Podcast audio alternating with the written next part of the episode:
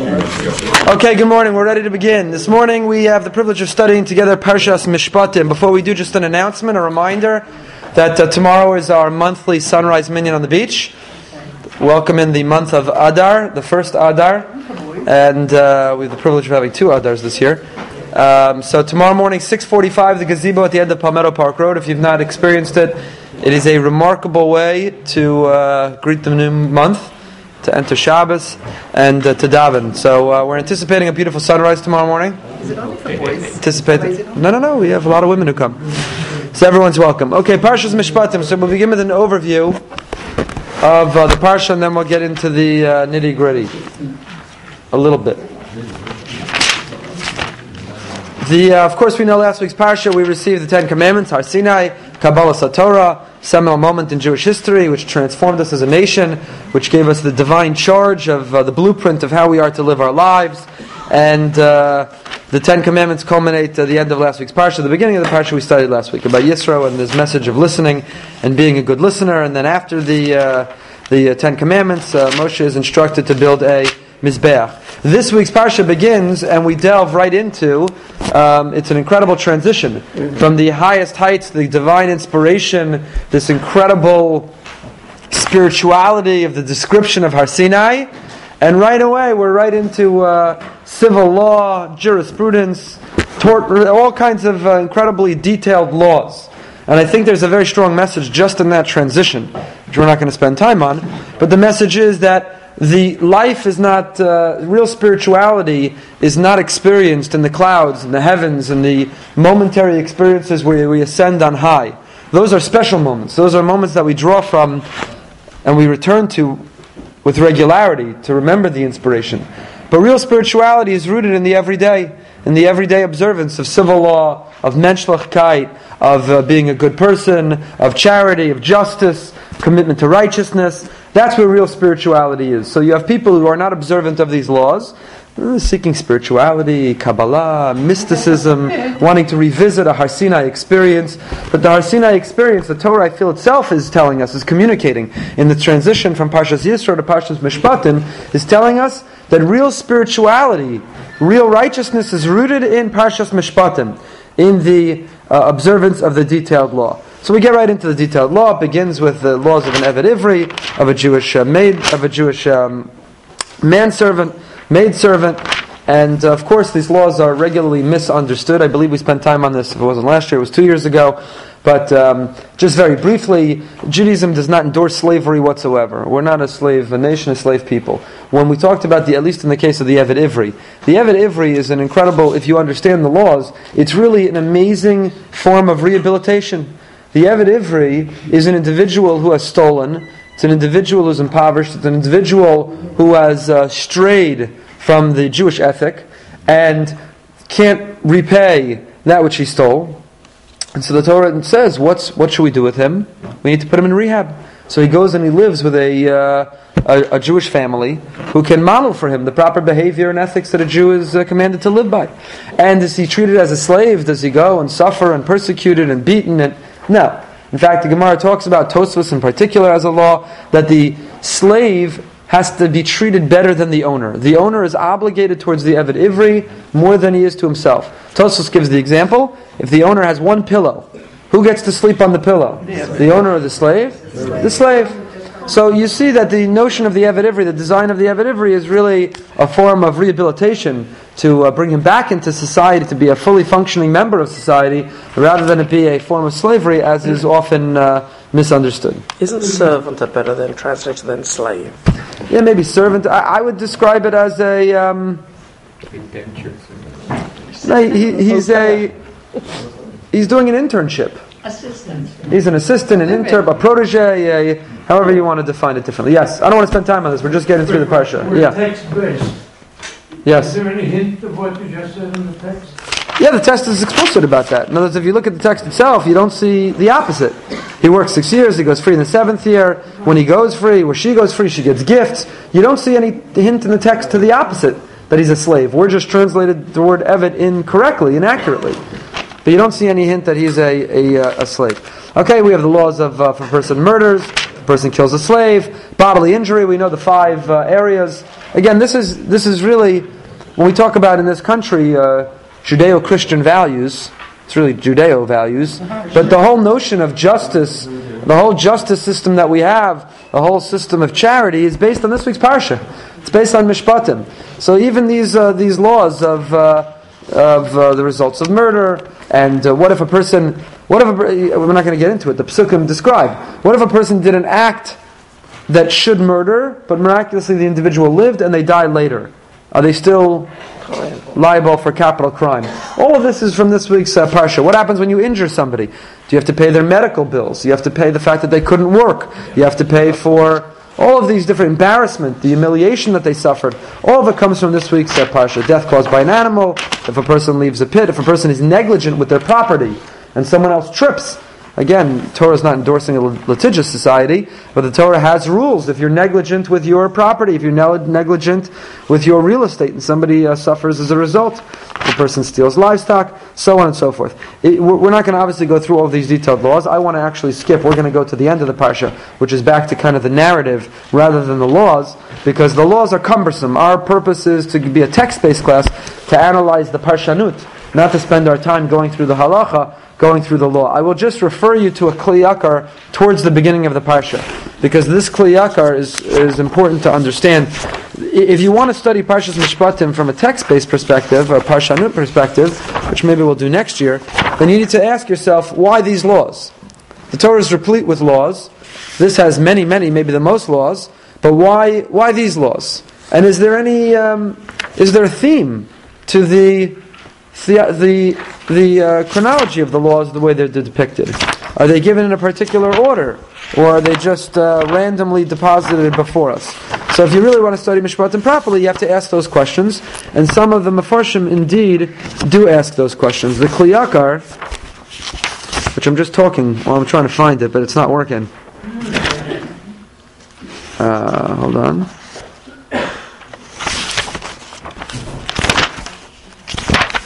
Here it is. The Kli Yakar, it's a Parakhaval Pasuk Yud Beis. Don't look at it now, we're not going to look at it, but it's an important Kli Yakar I refer you to because the Kli Yakar gives a suggestion as to the order. First, he's a little rabbinic trash talking. I always talk about I want to publish a book someday that quotes the rabbinic trash talking when the rabbis. Uh, Many have attempted to give an order meaning to the uh, order of the uh, mitzvahs in this week's parsha. V'chein matzasi betoldos Yitzchak of Mari. I found in a number of books. V'lo yasu divrayim yashru divrayim lo. They're, they didn't find favor in my eyes. It's not even worth repeating what they had to say. So I'll tell you what I think it is, says the Kli Yakar, Rav Lunchitz. So he offers what I think is a very interesting uh, uh, explanation, and it challenges you to go to the Parsha and try to fit it in. He suggests that the order of the parsha follows the Aseres HaDibros. God just gave the Ten Commandments, and now He extrapolates those laws. He expands on those laws, and that if you take Ten Commandments, put up the Ten Commandments on the whiteboard, blackboard when I was a kid, and smartboard if you live now. Put it up however you want to put it up, and take your Parshas Mishpatim and follow the order, and you'll see that he gives an example. Eved Ivri is a response to Anochi Hashem Elokecha. Why is Eved Ivri can parallel the first commandment, I am the Lord your God? Because the master. Because we are to be slaves to God and not slaves to other human beings. The Torah, in fact, says that. Why do we pierce the ear of the Eved Ivri, if the Jewish slave, the Jewish intern wants to remain in his rehab center and not go home, why do we pierce his ear? Because he heard. Because the very ear that heard Avadayim velo Avadim la Avadim, be my intern, God says, not an intern of my human beings, and he wants to stay even longer, we pierce his ear. So the Kli Yakar says, you see that Eved Ivri corresponds with Anochi Hashem Elokecha, I am the Lord your God. And if you continue throughout Parshas Mishpatim, he says, maybe we'll do this more next year, you uh, outline Parshas Mishpatim, you'll see that the order of the laws follows within the categories of the order of the Aseres HaDibros. I think a very uh, brilliant uh, suggestion, fascinating interpretation, challenges you. So the laws of the Parshas Mishpatim go on, the laws of different Shomrim, meaning, what is my, li- laws of liability, I would say. If I borrow something from you, what's my liability? What if it gets lost? What if it gets stolen? What if I'm negligent? If you pay me to watch it, I have a different level of liability. If I rent it from you, I have a different level of liability. In other words, the risk liability ratio is a function of my responsibility. If I pay for it, versus if you're paying me to watch it, versus if I'm borrowing it, versus if I'm doing a favor and watching it for nothing. Those are called the Daled Shomrim. Those are the four different types of watch people. Shomrim. I don't know how to translate Shomrim. Again, I'm just trying to give you the example that Parshas Mishpatim has taken us from the spiritual to the mundane, from the highest heights of Har Sinai, the seminal moment of receiving the Torah, when all of us saw the sounds and heard the lightning and, and felt the divine, and God spoke to us, and wow, it's unbelievable. To the What's the law if you find something? What's the law if you owe somebody? What's the law if it, and so on and so forth. A borrower, the laws of seduction, sensitivity to help those who feel abandoned, the commandment to extend free loans, which is fascinating. I may speak about it Shabbos morning. All the other laws I understand. That law is unusual. That law is in great contrast to American civil law, to all secular law. Because when it comes to all secular law, law is in place not to define me as a good person. Civil law, criminal law, prevents me from being a bad person. Take American law. What makes you a good American? If I don't murder, I don't steal, I don't this, I don't that, I pay my taxes. If I just do what's expected of me, I am a good person. Jewish law says that doesn't make you a good person. That just means you're not a bad person. The fact that you do what's expected of you is, uh, doesn't make you good. That just makes you not bad. You didn't murder, you didn't steal, you didn't cheat on your taxes, you didn't. That doesn't make you good. Jewish law, the Torah, comes along and says, no, you have to be good.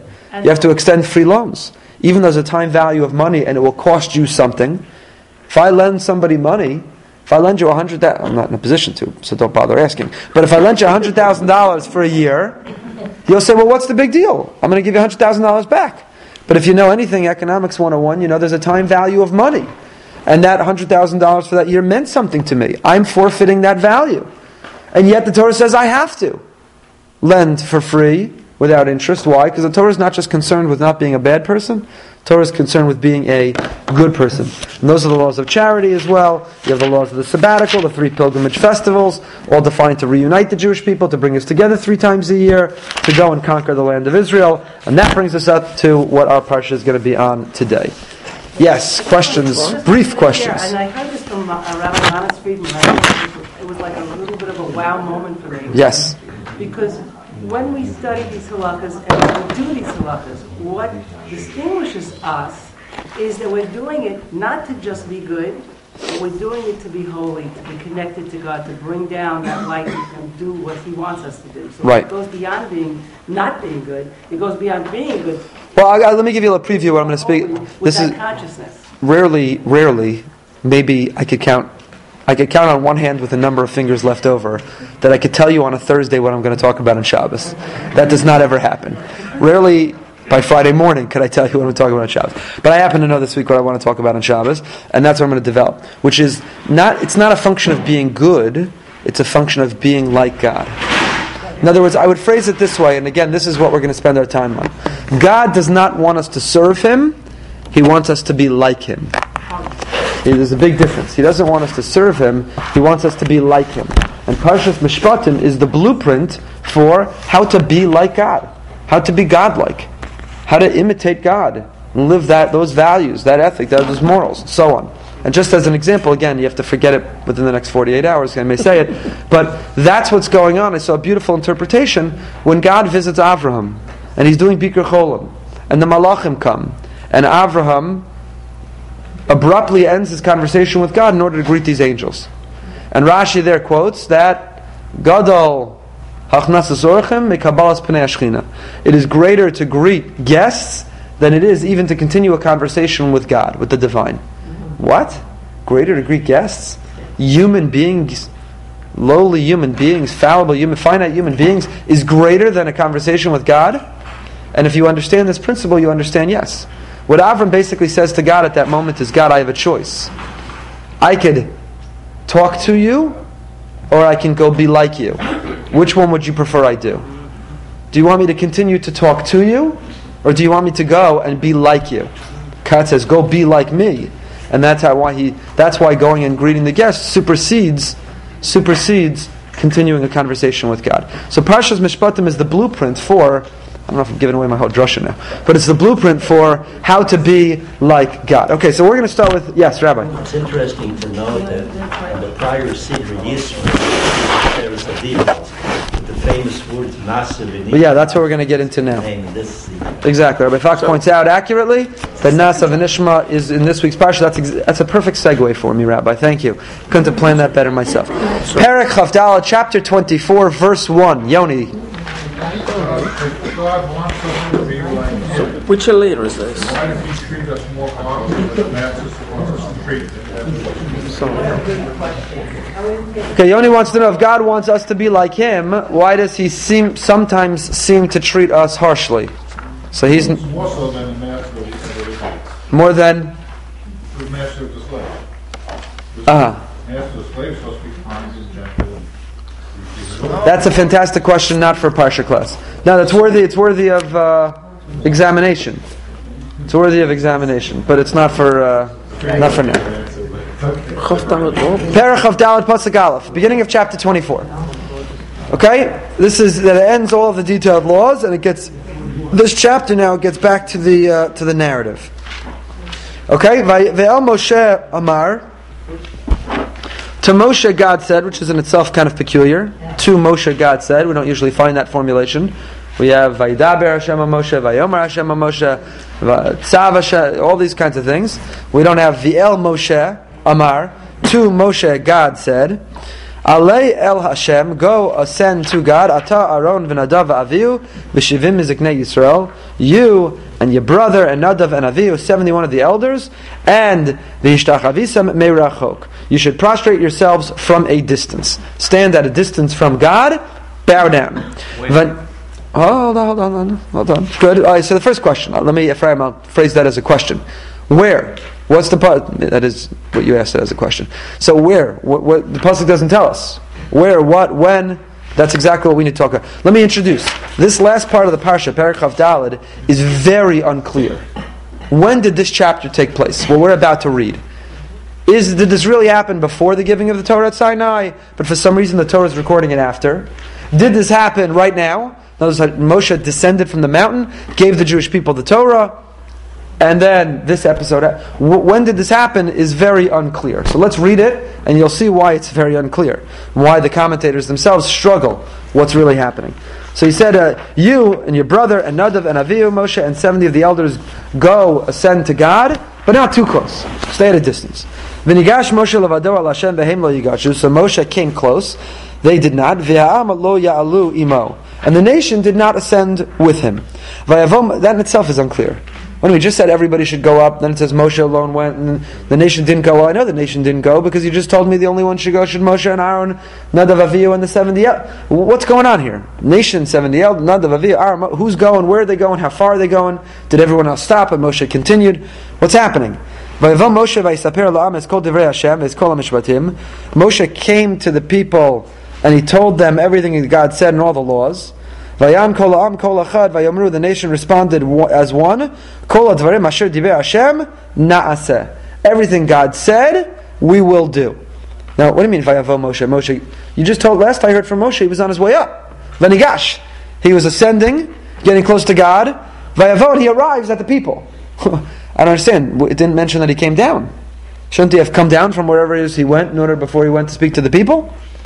You're starting to see the ambiguity. There's a lot of, there's a great lack of clarity here. But this is, of course, the origin of Nasav and Nishma. As Rabbi Fox pointed out, we associated with last week's parsha with Yisro, with oh, God gave the Ten Commandments, and you would expect the very next verse at the end of the tenth commandment to be Jewish people said Na'aseh v'Nishma. Nope, not then. Not after, not till after all these laws are given in Mishpatim, not until now. Vayichtov Moshe is called Divrei Hashem v'Yashkem b'Boker v'Yivim Mizbeach Tach HaZahar. Moshe wrote everything that God said down. He woke up in the morning, he built an altar, Ushnei Esrei Matzeva L'Shnei Masar Shiftei Yisrael, and his altar had 12 monuments corresponding with the 12 tribes. Vayishlach es Na'arei B'nei Yisrael v'Ya'alu Olos, and he instructed the 12 uh, young, younger people of Bnei Yisrael to see what that means. The El, the Rashi says the Bechoros, the firstborns, and they offered sacrifices.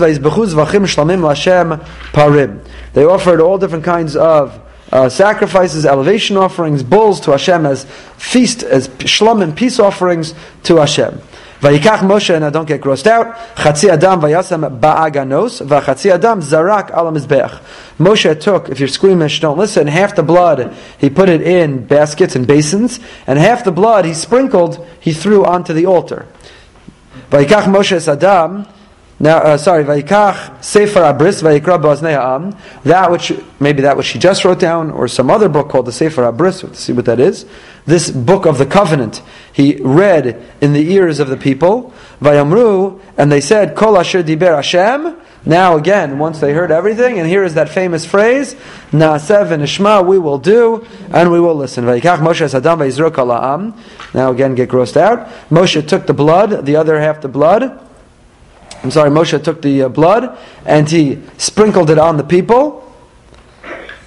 Uh, and he said this blood is basically this blood is memorializing the covenant that God has created with you all of these things. And then they go up. What do you mean? I thought they went up already. So did they get the instruction?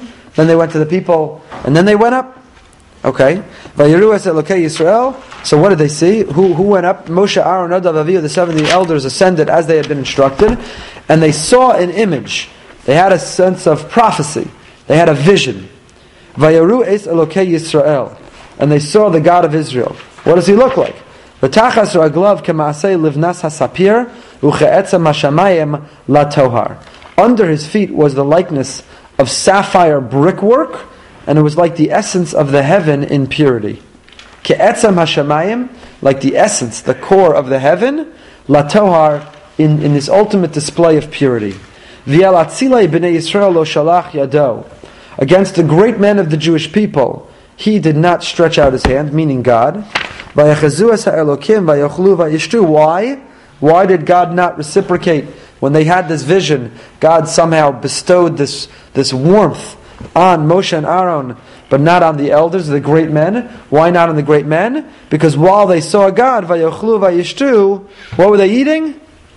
Dinner. They were having their uh, airplane dinner, their microwavable dinner, sitting at the thing. They're watching this vision of God. And what are they busy doing? Eating. Fressing. They're busy eating. They're busy eating. So God did not respond. Okay? And then there's a break. You see that Samach represents a stuma. It's a break in the portions, even though the para continues. That's not our way we organize the parshios, the narrative. That's the, the Torah's way of organizing the breaks in the narrative, or psuchos and stumos, when the line ends, or when there's a break in the line until the next line. So here you see there's a break, so we will pause. So what's going on here? What's going on here? You, you probably have heard the Parsha Mishpatim a million times. You never stopped and looked at this section and said, what in the world's going on here? When did this whole thing take place? God says to Moshe, Aaron, Nadav, Avihu, 70 elders ascend. They go, but only Moshe comes close. Next thing you know, Moshe's in front of the people. He's reading them. He writes something down. He reads it in their ears. They memorialize it. He makes an altar. He sprinkles blood on the altar, sprinkles blood on them. It's a covenant, and then they go up. Moshe has a vision. Their vision, they see the vision, but God does not reciprocate to their vision because they are eating and drinking while at this great moment. When did this whole thing? And, and by the way, when, when Moshe reads this whole book to them, the whole people respond, Na'aseh v'nishma. So when did this take place? Obviously, that is the question. That is the question we are going to examine. Rashi, V'yel Moshe Amar Alei, going back to the beginning of chapter 24. Rashi. So Rashi is of the opinion. Everyone see Rashi? Give you a minute to find it. Chapter 24, verse 1. V'yel Moshe Amar Alei, Parsha zu namra kodem aseres hadibros. Uvadalad besiva namra lo alei.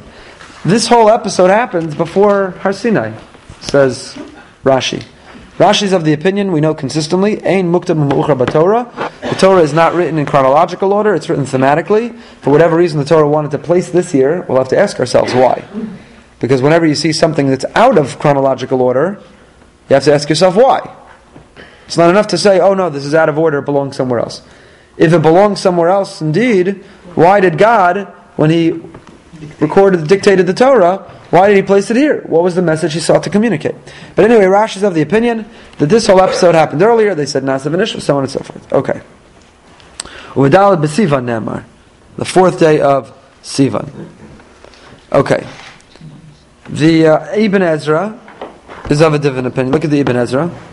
V'yel Moshe Amar, Kol ma shehizker lamala arata hem hatanaim sheyisaprem liyisrael. Achar shetichros lahem bris tala elai atav yaron uvanav v'shivim ziknei Yisrael shema b'chorim hakadoshim. Ibn Ezra says, no, this is in the right place. Moshe came down. He told the Jewish people, listen, this is what it's all about. I just spent 40 days on the mountain. God taught me the whole Torah. I'm back. Let me tell you what it's all about. It's all about living an ethical life, imitating God, criminal law, civil law, civil jurisprudence, so on. And then Moshe says, Are you, are you in? I've just returned. You agreed in principle, you heard the Ten Commandments. Now I'm giving you the details. Are you in? To which they respond, Nasav and Ishma. And then God says to Moshe, I miss you already. After you get the confirmation from them, says the Ibn Ezra, after they confirm that they're still in, when they see the details, come back on top of the mountain. And who is there? You, Aaron, and his sons, Nadav and Avihu, the 70 elders. And who are the 70 elders? Shem HaBechorim HaKedoshim. They are the holy, sacred firstborn. Okay, that's the Ibn Ezra's opinion. So you see a debate between Rashi and the Ibn Ezra. Everyone else weighs in on this as well. The Ramban, verse 1, V'al Moshe Amar, Parshas Ukodim Aseres Dibros B'Ab B'Siva Nemar Lo Lashon Rashi. First the Ramban quotes Rashi. Vayom Hashem Moshe Alei Alei Hara V'Hashem La'achar Matan Torah Nemar Lokan Gamelu Dvarav. V'ena Parshas Bos Kesidir V'Lok Mashman Klau. Parshas are not in order at all. V'yod Ksiv V'Yivel Moshe V'Yisiper La'am Eskod V'Hashem Shem Hashpatim V'Yil Ha'Ksiv L'Mala Shem Alav V'Yil Ha'Shpatim and so on and so forth. Look at the second paragraph. Ukvar Hetiv Liros Rabbeinu Avraham. Who's the Ramban referencing? Who's Rabbeinu Avraham? Uh, Rav, no, he's referring to the, the Ibn Ezra. Rav Avram Ibn Ezra, Shapir in Kisidro, V'amar ki Sefer HaBris. So first he quotes Rashi, how everything is out of order, and then he quotes the Ibn Ezra, that no, everything is in order, and the Ramban uh, continues, and he agrees with, I believe he agrees with the Ibn Ezra. He agrees with the Ibn Ezra. He agrees with the Ibn Ezra. Look at the Ohr HaChaim HaKadosh, a later commentary. Rashi, the Ibn Ezra, and the Ramban are all medieval commentaries. The Ohr HaChaim is a relatively recent commentary. The Chaim Ben Atar. He writes, Mashmas Aksum Yagi Ki Parsha Zubim Makom Amra Achar Matan Torah. The Ohr HaChaim says it's very clear that this is where it belongs. The Torah is written chronologically. Everything is in order. I don't need to provide you all the proofs. Avram uh, Ben Ezra, Rashbam, Ramban, Sheyachtav Hayotamim B'deyazu. And I, ever, th- those who, the medieval commentaries agree with me.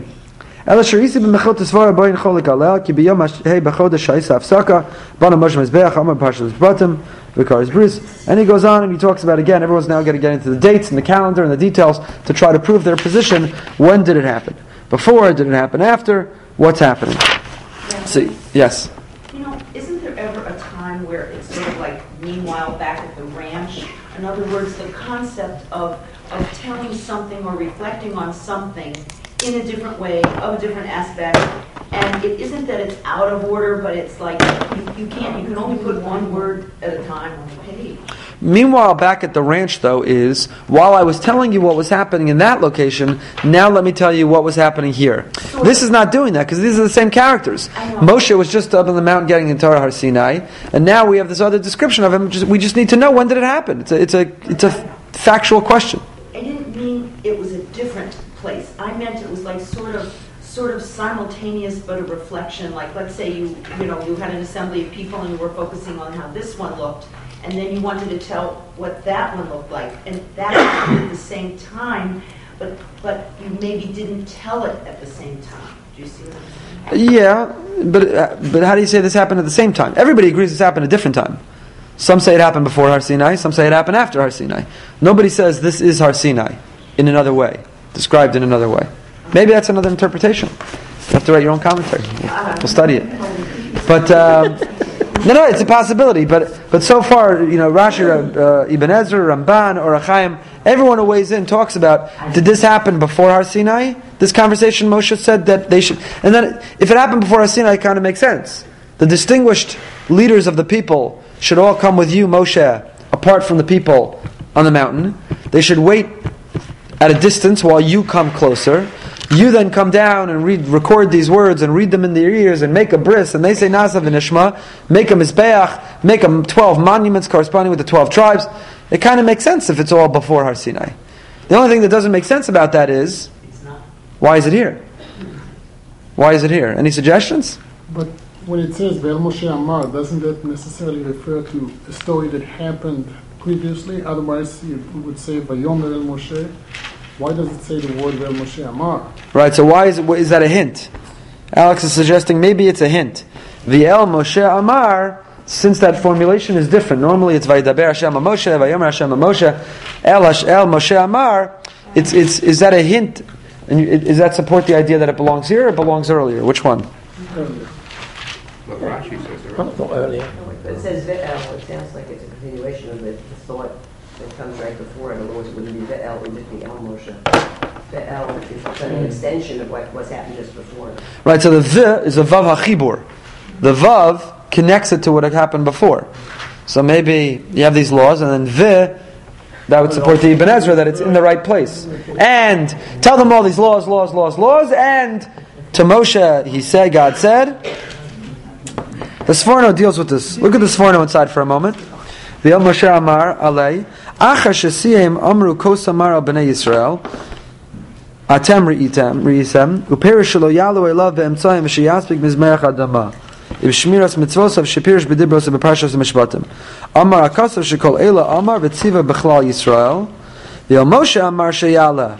Kemoshe Yada Elav Kodem Man Torah B'yamro Lech Reid V'alisa Atav V'yaron Imach. So the Sforno seems to say that this formulation, El Moshe, supports the fact that it's in the right place. Because really you have to read the entire Parshas Mishpatim in brackets.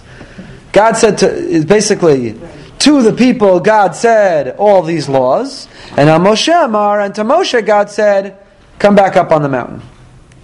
So El Moshe Amar, the Sforno says, is read Parshas Mishpatim in brackets, as representing everything God said to the people, and now back to Moshe, to Moshe, God said, come on the heart. That's similar to what you were trying to say. Okay, yes, Ruth. Um, usually the verb of goes on a verb. Like, like, for instance, Vayomer Moshe, Vayisa, Vayikach. The verb of usually goes on a Here the verb of goes on a be'et. It's like, it's saying of uh,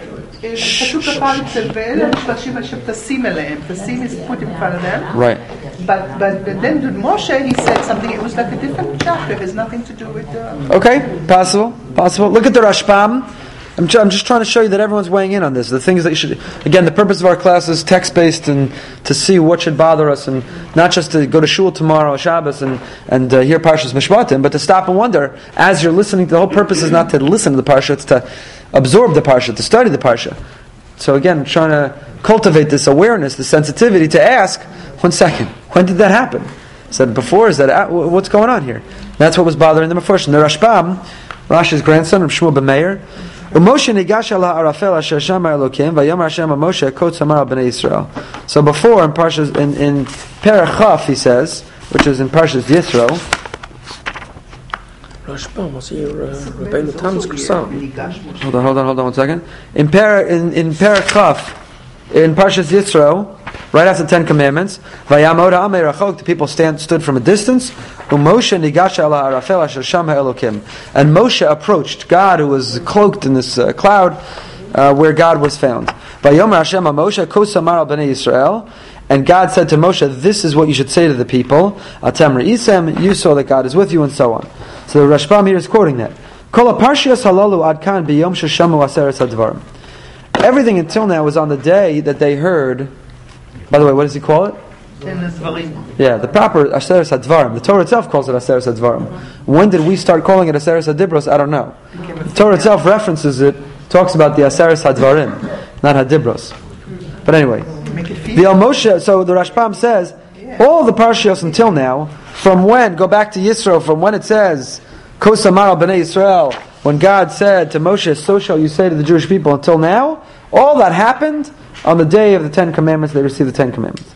V'al Moshe Amar levado b'shas yiridaso bo b'yom alei el Hashem l'machar atav yaron. To Moshe alone, God said, "When you're coming down the mountain, I want you to come back up tomorrow." V'yachar kein miyad yarad Moshe. And then Moshe descended immediately. Vaysaper la'am is called Divrei Hashem, and he told them everything that he heard from God on the mountain. Ulamachar banam mizbeach v'hikriv karbanos. The next day he built an al- al- altar and sacrificed. Ubo b'yom alei vaychaseo anan sheshes yamim. Allah. Uh, then he went up, and he the um, cloud covered six days. The Moshe Amar Malach Allah alei El Hashem. By the way, here the Rashbam is is uh, sensitive to something else none of us asked. El Moshe Amar. To Moshe he said, Who's he? We all took for granted it was God. But why would it be God if he was in the middle of a conversation? God says, Kosamar el bnei Yisrael. So shall you say to the Jewish people. And if God's in the middle, and then he lists all the things to tell him, which is Parshas Mishpatim, and now he's telling him, come back up. So why does it say El Moshe Amar? He's speaking to Moshe. Does- He doesn't have to say El Moshe Amar. So that clearly must have bothered the Rashbam. So the Rashbam says, who says it? The El Moshe Amar Malach Alei El Hashem. Now that Moshe descended, and he's built the altar, and he's memorialized the experience of Har Sinai, now the Malach says to him, so El Moshe Amar is not God, according to the Rashbam, is a Malach. Midelo Ksiv, and how do you know that? What's his evidence?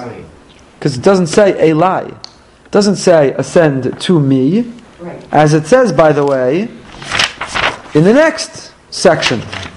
Pasuk Yud Beis, Vayom Hashem Moshe Ale Eli Hahara Veyesham. Ascend onto the mountain to me and be with me and be there. So it doesn't say that here. It doesn't say Al Moshe Amar Ale El Hashem. It says El Hashem to God. So what does that indicate? It's not God saying it. So the Rashbam comes to the conclusion it's a malach, it's a messenger of God, an angel of God who is saying it on God's behalf, extending the invitation, but it's not God Himself. Again, another example of the sensitivity of the text. The Rashbam was bothered by something none of us asked. Who is saying it? Can't be God. It says El Hashem. God wouldn't speak about Himself in third person, Also, that's why it says the Moshe. and that's why it's via Moshe Amar, right? Because it's an angel, not God. Is this why Right. like, I don't know how it is in the Torah, but there's a big clause here. Yeah, yeah. That's the pay is a psucha. It means that there's a, a break in the text. Yes. Right, when he came down the mountain, hold on, he broke the first luchas, so this must be referring to luchas shniyos.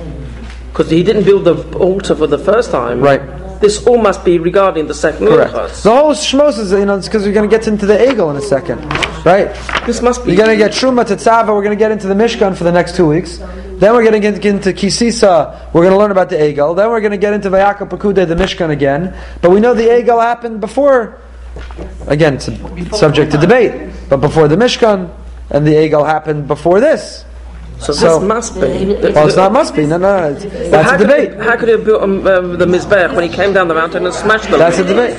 What, what, what, what? And if it is, if it is after the breaking and the Egel, is it LO, is it, um, the first trip up or the second trip up? Right, right, right. That's what that's what Moshe Leib is asking. Okay, continuing. Shh, shh, shh, shh. We are very upset it's not in order. We don't know what is happening. What's the matter? Did the Egel happen after this, after this whole Geschichte? Did the Egel? Well, well, when we get to Parshas Kisisa, we'll have to ask that question. But according to many opinions, it happened earlier. The Egel's out of order. The Egel happened earlier than this. Because again, as Moshe Leib is pointing out, it wouldn't make sense. It doesn't make sense. Okay, let's try to get past the first pasuk here. Uh, pasuk. V'nigash Moshe levado el Hashem. So then Moshe approaches himself. Va'am lo ya'alu. The nation don't go. Moshe comes down and he tells them everything. Vaya'an kol ha'am. What should that say? Let's again sensitivity to the text. The- Grammatically, pasuk Gimel, it should have said Vaya'anu kol ha'am. The whole nation in the plural. Yan kol echad. Kol ha- vayom kol dvarim. Because it's kol echad. So look at the uh, Ibn Ezra. The Ibn Ezra was bothered by that. Vayan kol ha'am ki'iluhu ish echad. The text says. Believe it. Chod. Ayan, bayanu kol ha'am kol echad. They all still plural. It's still many. The shul's motto. I understand, but it should not. Singular. Am Am is singular. No, Am is one. Am is singular, but it represents the plural. So the Ibn Ezra says ki'iluhu ki'iluhu echad. Kilu ish echad. So what, what do you see again? What is that reminiscent of? Unity. Yeah, Kisha. Vayichan Sham Yisrael Tachas Sahar. Should have said Vayachanu. Rashi says, and if you don't know this Rashi, you should from every time you see the BRS logo. Ki. That when the Torah takes something that should be plural and formulates it in the singular, it's to tell you that at that moment, that plurality had achieved a unity, had achieved a sense of feeling together, of oneness. There was no split, no division within them. So here too, when God, when Moshe tells the nation everything that God said and all the laws, Vaya'an kol ha'am kol echad, they answered as one. There was no, they didn't have to have a special board meeting to debate. Should we accept these? Uh, should we not accept? Are we in? Do we want to amend it? What do we do? Who's taking the minutes? No. Vayan kol ha'am kol echad. Ki iluhu ish echad. Ki ish echad. As one. See, by the way, it, the evidence it should say vayanu is it says vayomru. It should say vayomer. If you believe that am is so singular, why does it say vayomru? Why doesn't it say vayomer? So you see that again, the vayanu, vayan is that they answered as one, and they said everything God says naaseh. Now the Ibn Ezra, by the way, is supporting his position. The Ibn Ezra is of the opinion that this is in the correct place. It's after Moshe came down from the mountain, and if you look at Vayavo Moshe, lo hizkir vayirid minahar ki ein sorach. The town Vayavo Moshe besoch machane Yisrael. It doesn't describe Moshe as descending from the mountain because it didn't need to. Yeah, this wasn't necessary. wasn't necessary. Ibn Ezra is pointing out, supporting his position. Yes. First they say nase, uh, last time they say nishma, and here they say nase. Now here they just said Nasa. We didn't get up to Nasa and Nishma yet. Here they just said but before they say nishma. Remember when they got the Ten Commandments and said Kol Hashem nas- nishma, and now it's here nase. Then Nasa. Summarize it. Yeah. Yeah. Okay, so Moshe writes everything down. He wakes up in the morning the next day, he builds an altar, and he builds uh, 12 monuments. Builds 12 monuments uh, paralleling the 12 tribes. Says the Rashbam, L'shnei masar shiftei Yisrael, laha shekulam nisratzu b'kiyim abris. Why was that necessary? To show that all 12 tribes opted in. They were all part of this kiyam abris. They were all part of this acceptance. All part of this acceptance. They were all part of this. Now, let me just say, and I'm thinking maybe I should use this for my Josh of the Shavs. So, We but won't have to come to shul. yeah. Now uh, let me uh, let me let me loosely let me uh, let me say it um, briefly, and, and I can leave myself room to elaborate on it another time. But I think this this experience of Parshas Mishpatim and the way the Torah is describing this is is so critical because I think it's one of our biggest challenges as an Orthodox community. What do I mean? I'm just giving. I know this is a Parsha class. I'm giving my editorial comment for a moment because I can. The the um, one of our biggest challenges is being a community of people who have not made the choice to opt in, but have simply inherited this lifestyle. And I'm not talking for a moment about Balei Tshuva. I'm not talking about Balei Tshuva who clearly have made the choice to opt in. I'm not talking about converts who are other movements call them Jews by choice. But I'm talking about people who were, uh, you know, I hate the term FFB, from, from birth, but the people who were born into this. Genetically. In other words, I argue one of the biggest challenges, I, I tell my rabbinic colleagues this all the time, one of the biggest challenges of inspiring a uninspired modern Orthodox community, or some of the segments of it, is that there are people who come to shul on Shabbos, they come to shul seven days a week, and, and the only thing keeping them part of this kosher community, Shabbos community, shul community, is that they don't have the courage to leave. In other words, they haven't opted in, they just don't have the courage to opt out. They're, they've been doing it since they're born, their parents do it, they have a social pressure to do it, they, family pressure to do it.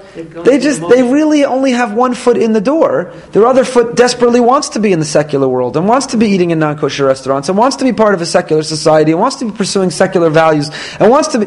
The only thing keeping them here is that they don't have the courage to leave. And I think the challenge uh, we have as a community, and the challenge we have vis a vis our teenagers, our youth in particular, is how can we get them to opt in? Not how can we get them to be obedient. How can we get them to do this lifestyle? Because doing the lifestyle is not opting in. Doing the lifestyle, lifestyle is not na'aseh v'nishma. Doing the lifestyle is because you don't have the, your parents want you to. That's their expectation of you. That's the this. That's the that. It's not opting in. So I think that this is a model. This is a challenge we have to ask ourselves. Is how, and again, we'll spend more time on it another time. How do we get ourselves? How do we get others to not only not opt out? It's not enough not to opt out. We need to opt in. We need to be challenging. How do I grow spiritually? How do I find meaning? How do I find purpose? How am I elevated by this experience? How am I uh, working on my relationship with Hashem? Am I talking about Hashem? Am I concentrating when I'm davening? Am I opting in? I opting in? So I think that's, that's, that's what the Jewish people here are doing, this, this period of, of nishma, of na'aseh, of na'aseh and nishma. It is a transition of opting in to a movement. Moshe builds this monument because it is memorializing this great moment of opting in. It's a great moment of opting in. And he makes sure that it corresponds with the 12 tribes, as the Rashbam says, Shekulam nisratsu bekiyam abris. No one can ever look back and say, I'm from the tribe of uh, Shema, Yisachar, We never opted in. Show me that we opted in. Yeah, the rest of the nation were in. My great grandparents never accepted this contract, this deal. So no, Moshe says, 12 monuments for 12 tribes. This was a universal acceptance. Everybody there opted in. Wait a minute, Did everybody? Some people didn't, I thought. Some, not every single Jew there opted in. I think everybody opted in. Ki ish echad b'lev echad. Yeah. Yeah, mat, yeah. Ushtei Mitzrayim matzeva. Maybe Not matzevos. It should say matzevos, matzeva. And again, it shows, yeah, again, it shows that there were, it shows that each one, again, it, it's, it, it's our tagline valuing diversity but celebrating unity. The diversity is represented by the 12 tribes. Each of them had their own monument, but Matzeva is in the singular because the monuments all were celebrating a unified experience and commitment. Okay, continuing. Which pasuk? It always says, Vayishlach, usually say they send six Neha'am, not Na'arei. Ah, good, that's a question. You want to take a moment and look at that? Where is that? Hey, Hey. Okay, perfect. That's what we're up to. Vayishlachas na'arei b'nei Yisrael vaya'alu olos. Moshe sends the na'arei. A moment ago they were described as the Ziknei Yisrael, the 70 elders. Who are these na'arei? Who are these uh, young ones? So Rashi says, habechoros. They are the firstborn. Where did Rashi come up with that? Originally they were Cohen. Oh, so look at the Sifsei Chachamim. Vav. לפי שהעבודה הייסה בבכורוס עד שהוקם המשכן. ואף בשלבים נבחרו בחטא העגל, דלא קראם עין שם. Because it, the firstborn only lost their privilege of serving as the priests with the Cheta Egel. That's when the Levium took over. Levium gained that distinction. But the Cheta Egel, the sin of the golden calf, has not yet occurred. So right now, the Bechorim still have that distinction of being the priests. And therefore, if anyone's going to offer these sacrifices, who is Moshe going to send for? Not the elders. He's going to send for the Na'areh. He's going to send for the firstborns, for the firstborn because they represent at this time the priests. Good. Okay, that makes more sense. The uh, Ramban also weighs in on this. Na'arei b'nei Yisrael. Hema b'choros kedivrei Onkelos. Onkelos himself, when he translates, Ushlach yas buchrei b'nei Yisrael. Targum Onkelos. Onkelos translates Na'arei as buchrei, the, the um, not, not the bachrim. Bachrim is with a ches. The bechor, the firstborn. Kihem ha'ma'alim ha'olos v'ashlam v'lo yadati lama yichna ha'bechoros b'loshen na'arei. Says the Ramban, that's nice, but why didn't the Torah just say it? Vayishlach es bechorei b'nei Yisrael. Why do we have to use a euphemism? Why are we using this other name, na'arei? Why? Firstborn, you could have a 60-year-old firstborn. He would be very happy to be called a na'ar, a lad. But why is the Torah calling if it's the firstborn? Before we referred to the Skanim, so now we. Oh, so you read ahead.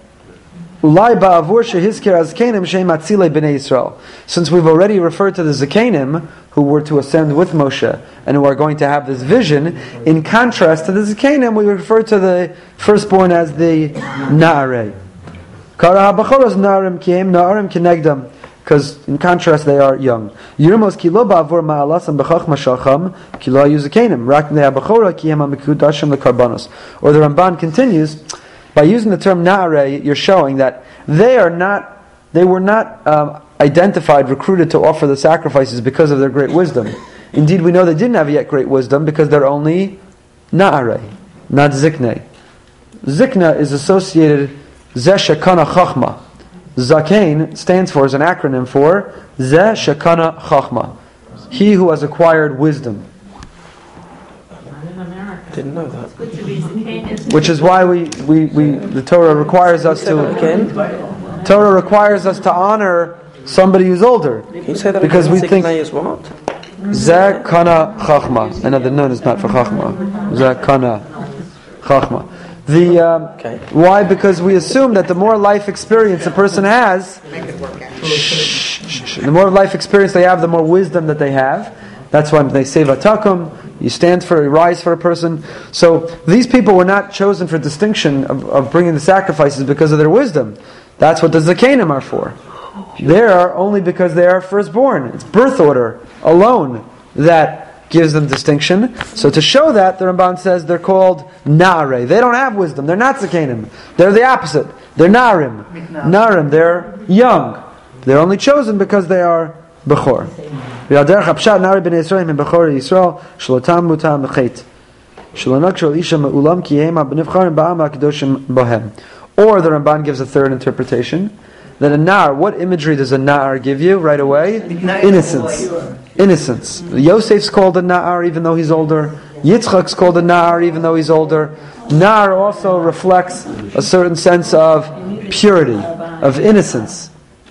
So these individuals, it's not a, it's not, uh, it's not condescending to call them young, even though they're older. It's a compliment to call them uh, young, because it's implying that they are the chosen. They are, they have retained their innocence. They have retained their sense of purity.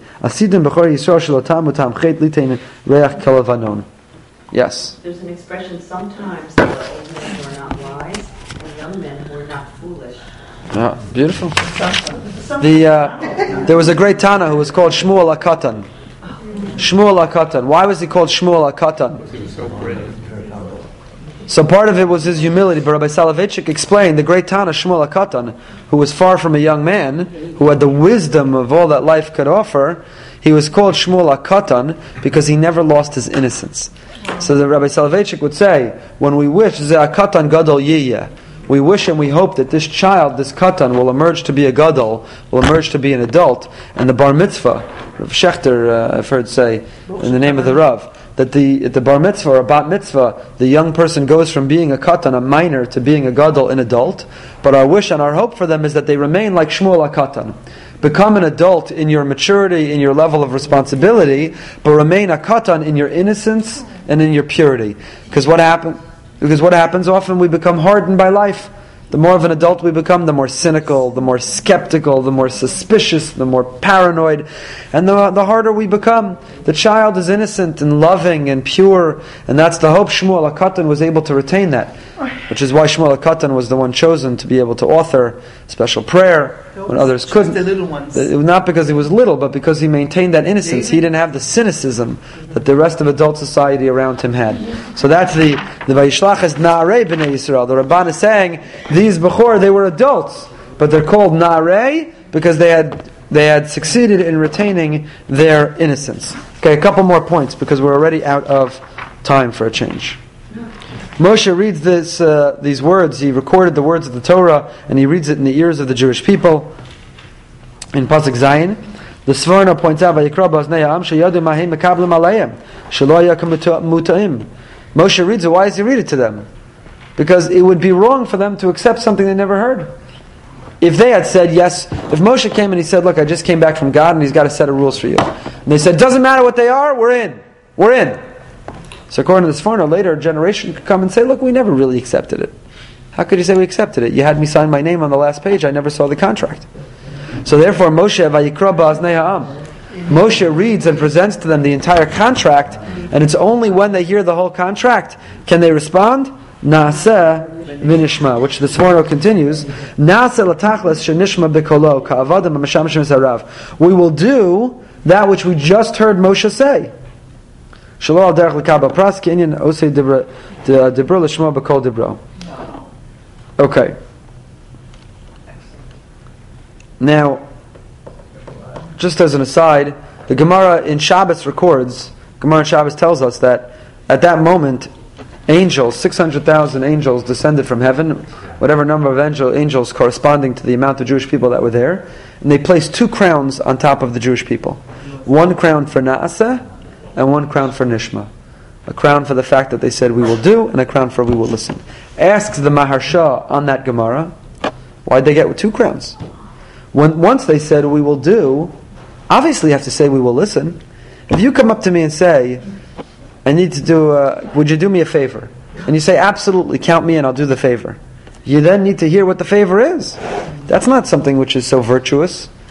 The great virtue, the great act was putting Nasa before Nishma, saying we will do before even Vinishma we will hear. So I asked the Maharsha, why'd they get two? You should get one crown for putting Nasa before Nishma. Get one crown. So the Maharsha answers something consistent with what the Sforno just said. He says, no, Nishma, they already knew. They already knew. They heard from Moshe, uh, Vayikra B'aznei Ha'am. What's the Nishma after Nasa? Read the Pasuk. Vayikra B'aznei Ha'am, Moshe read to them, and they said, everything you ask Nasa, we will do. What does it mean, Vinishma, and we will listen? You just heard. You don't need to listen again. What is Vinishma? Moshe just told them everything. Think about it. I say to you, I need a big favor. I need a ride to the mall. You say, no problem. I'll give you, I'll do whatever you need. What do you need me to do? I just told you. I need a ride to the mall. So what's going on? So the Maharsha says, you know why they get a second crown for Vinishma? Because Vinishma is, yeah, I heard what you want me to do. But it's not just that, you see, if you ask me to do something, and I say, I'm in, count me in, I'm going to do it. It's a phenomenal thing that I'm willing to do it. But you know what? Maybe I'm just willing to do it because I'm willing to do it, but I don't really care what it is. I'm not looking to understand what it is. I don't really care about it. I'm just doing it because he asked me to do it. Nishma is not only are we willing to absolutely do it, we're interested in understanding why. I'm interested in understanding why. So, you know, my, my wife, my spouse could ask me something, and I could say, fine, I'll do it. But it's a whole other level of the relationship if I say, tell me why you want me to do that. Why is that meaningful to you? How'd you come to that conclusion? What's that all about? Why is that important to you? Vinishma is not about the instruction. It's Vinishma is we want to plumb the depths. We want to understand. We want to examine. We want to go even further into what it's all about. So that the Maharsha says that indeed is worthy of a second crown. So there's two crowns. The first crown is for putting Nasa before Nishma, the fact that we will do before we will listen. And the second crown is that even though we're already committed to do, we're still are interested in listening. We want to understand, we want to study, we want to absorb, we're still committed. Na'aseh V'Nishma. And that makes sense according to the Sforno. The Kli Yakar, again, we're out of time, so let me just reference you. Learn that lesson. It's vital that Congress should learn that lesson and to read the health, health bill and other things before. Yeah, before signing. Yeah, it's a good point. The uh, I'll just close by telling you, because we're out of time. The Kli Yakar, yeah, the Kli Yakar again is going to plug in. How does Na'aseh V'Nishma fit in to the two opinions about when this happened? If you believe that this was after Har Sinai, according to the Ibn Ezra, that everything happened in order, only now they say Na'aseh V'Nishma. I thought Na'aseh V'Nishma was earlier. So if you look at the Ibn Ezra, Lo Amr La Alta Na'aseh V'Nishma Yitachein La Farish Das Chachmei Svarad Shapirsh Shekol Pasha Zu Haisa. We don't have time to go into it, but I refer you to the Kli Yakar, who's going to try to say how does this statement of Na'aseh V'Nishma fit into the two opinions of did this happen earlier or did this happen afterwards. Okay, we're going to stop here. Have a fantastic Shabbos.